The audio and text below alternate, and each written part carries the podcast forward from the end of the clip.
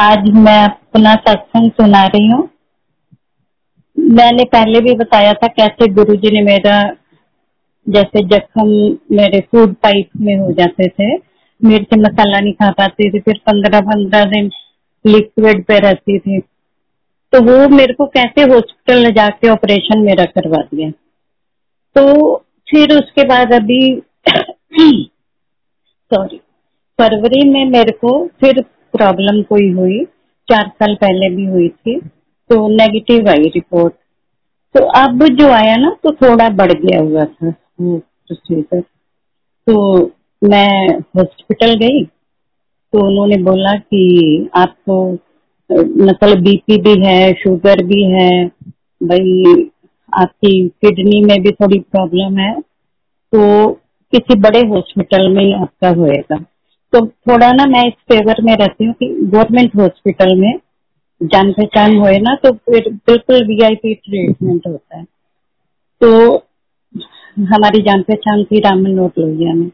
मैंने उनको फोन करा, मैंने कहा ऐसे जो पास का हॉस्पिटल है, उन्होंने तो बोल दिया कि किसी बड़े में दिखाओ और जब तक हम शुगर और BP कंट्रोल करेंगे आपकी बीमारी मतलब बहुत टाइम कम है आपके पास, भाई बहुत बढ़ जाएगी।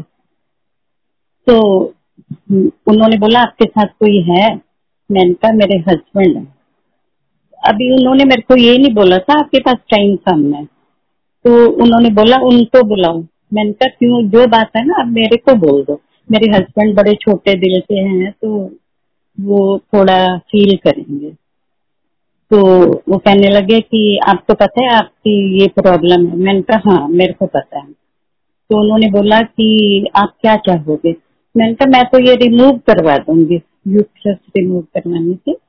तो कहने लगे कि हम तो यहाँ नहीं करेंगे, किसी बड़े हॉस्पिटल में जाओ। मैंने कहा चलो ओके। तो राम मनोहर लोहिया हॉस्पिटल में हमारी जान पहचान थी, वो मेरे को ले गई। तो वहाँ पे मैं BP की दवाई खा के गई, शुगर की खा के गई, मतलब थायराइड की खाई, मतलब हर दवाई मैं लेके गई सुबह। तो उन्होंने मेरे को चेक करा तो कहने लगे कि क्या करवाना चाहते हो? मैंने कहा मैं रिमूव कर दो मेरी यूट्रस।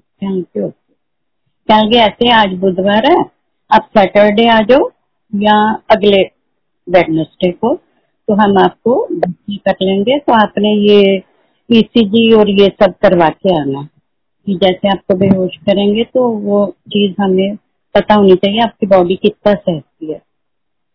तो मैंने कहा ठीक है। फिर पता नहीं उसके क्या वो डेट लिखने लगी, मतलब 21 तारीख को आपने दाखिल होने और ये सारे टेस्ट करवा के आना। तो पता नहीं उसके क्या दिमाग में आया, कह रही आप ना एक बार अपना BP चेक करायो। मैंने कहा ठीक है। अब मानोगे दवाई के बाद वैसे मेरा मतलब साइलेंट BP है, मतलब मेरे को पता नहीं चलता और मेरा 200 से ऊपर हो जाता है। और उस दिन मेरा 220 और नीचे का मेरा 115 या 118 ऐसे। तो जैसे ही मैं चेक करवा के उसके पास गई, कहती है इतने BP में कौन आपको हाथ लगाएगा, हम तो बिल्कुल नहीं लगाएंगे, पहले तो आप अपना BP कंट्रोल करो। और नहीं हम नहीं हाथ लगाएंगे। मैंने कहा चलो ठीक है। मैंने अपनी बेटी से बात करी, मैंने कहा गुड्डू ऐसे ऐसे बात है। तो कल की मम्मी कुछ नहीं होएगा, आप गुरुजी का जल प्रसाद लो और सब ठीक हो जाएगा। मतलब सैटरडे जाना था तो उस दिन बिटिया कहने लगी माँ बुधवार चलेंगे, मैं भी छुट्टी ले लूंगी तो मैं चलूंगी साथ। मैंने कहा अच्छा चलो ठीक है। तो सैटरडे को ही अनाउंस हो गया कि वो थाली बजानी है और मंडे से संडे को थाली बजानी थी, मंडे को लॉकडाउन हो गया। मतलब हॉस्पिटल को जाने का कोई चांस ही नहीं रह गया था, ना ही मैं टेस्ट करवाने गई, ना बच्चों ने मेरे को जाने दिया। और बच्चों को पता भी नहीं था मेरी इतनी प्रॉब्लम बढ़ी हुई है या कुछ है, मैंने बताया नहीं था। तो मेरी बिटिया ना जैसे लॉकडाउन में वो भी घर ही थी, मेरे पास ही आ गई रहने कि चलो घर में अकेली क्या करूंगी, यहाँ पे रहती हूँ। तो वो मेरे को रोज नहाने के पानी में जल प्रसाद डाल दे, आधा मैं पी लूं और आधा मैं पानी डाल के नहा लूं। मतलब ऐसे महीना डेढ़ महीना चला तो मेरी बॉडी में बहुत फर्क, मतलब मेरे को अपने आप को तंदुरुस्ती लगी। तो मैंने एक दिन अपनी बिटिया को बोला, मैंने कहा गुड्डू मेरे में बहुत फर्क आ गया भाई, मैं अब थोड़ी एक्टिव भी हो गई हूँ और मेरे को नहीं लगता मेरे को अब कोई प्रॉब्लम है। वो कह रही माँ होनी नहीं है प्रॉब्लम। तब से अब तक मतलब मैं जल प्रसाद पी रही हूँ, नहाने में भी डाल लेती हूँ, तो मतलब मेरे को कोई प्रॉब्लम नहीं है। गुरुजी ने ऐसे ही मेरा वो अल्सर टाइप जो मेरे अंदर जख्म थे वो मेरे सपने में ऑपरेशन करवाया और निकाल दिया, और अब जल प्रसाद से मेरा ये प्रॉब्लम सॉल्व होगी।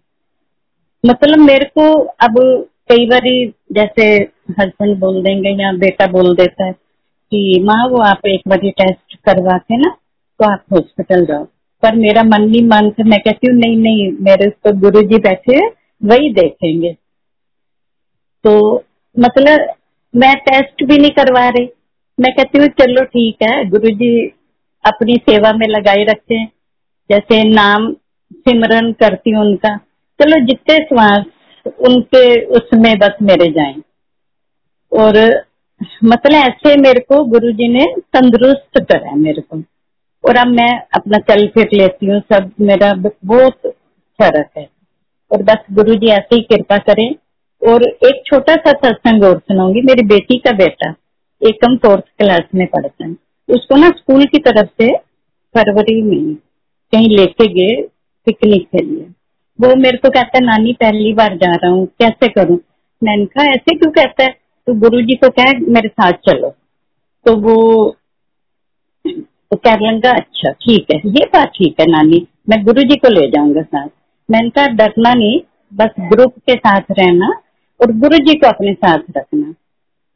उसने मेरे को शाम को आके बताया, कहता है नानी मैं जिस बस पे चढ़ा उसमें गुरुजी का स्वरूप लगा हुआ, कहीं वो अंदर जो उन्होंने टॉयज वगैरह के जो बना रखे थे जो भी वो कहाँ गए थे अपना भूल जाते हैं। तो मतलब जिस भी कह रहे उसमें मैं गया उसमें मेरे को गुरुजी का इस रूप दिखा। कह रहा मैं बाथरूम में गया तो बाथरूम के दरवाजे के पास साइड पे भी गुरुजी का ही मेरे को पिक्चर दिखाई दी। आके कहता है नानी वाकई गुरुजी मेरे साथ ही थे। मतलब बस गुरुजी ऐसे ही बच्चों का घर परिवार का सबका विश्वास बस बनाए रखे। और लख लख शुक्राना है गुरुजी का, गुरुजी का अनंतम शुक्राना, रोम रोम मेरा शुक्राना है गुरुजी को। और बस ऐसे गुरुजी अपने भक्ति में लगाए रखें और बस सिमरन करवाए जाएं मेरे से।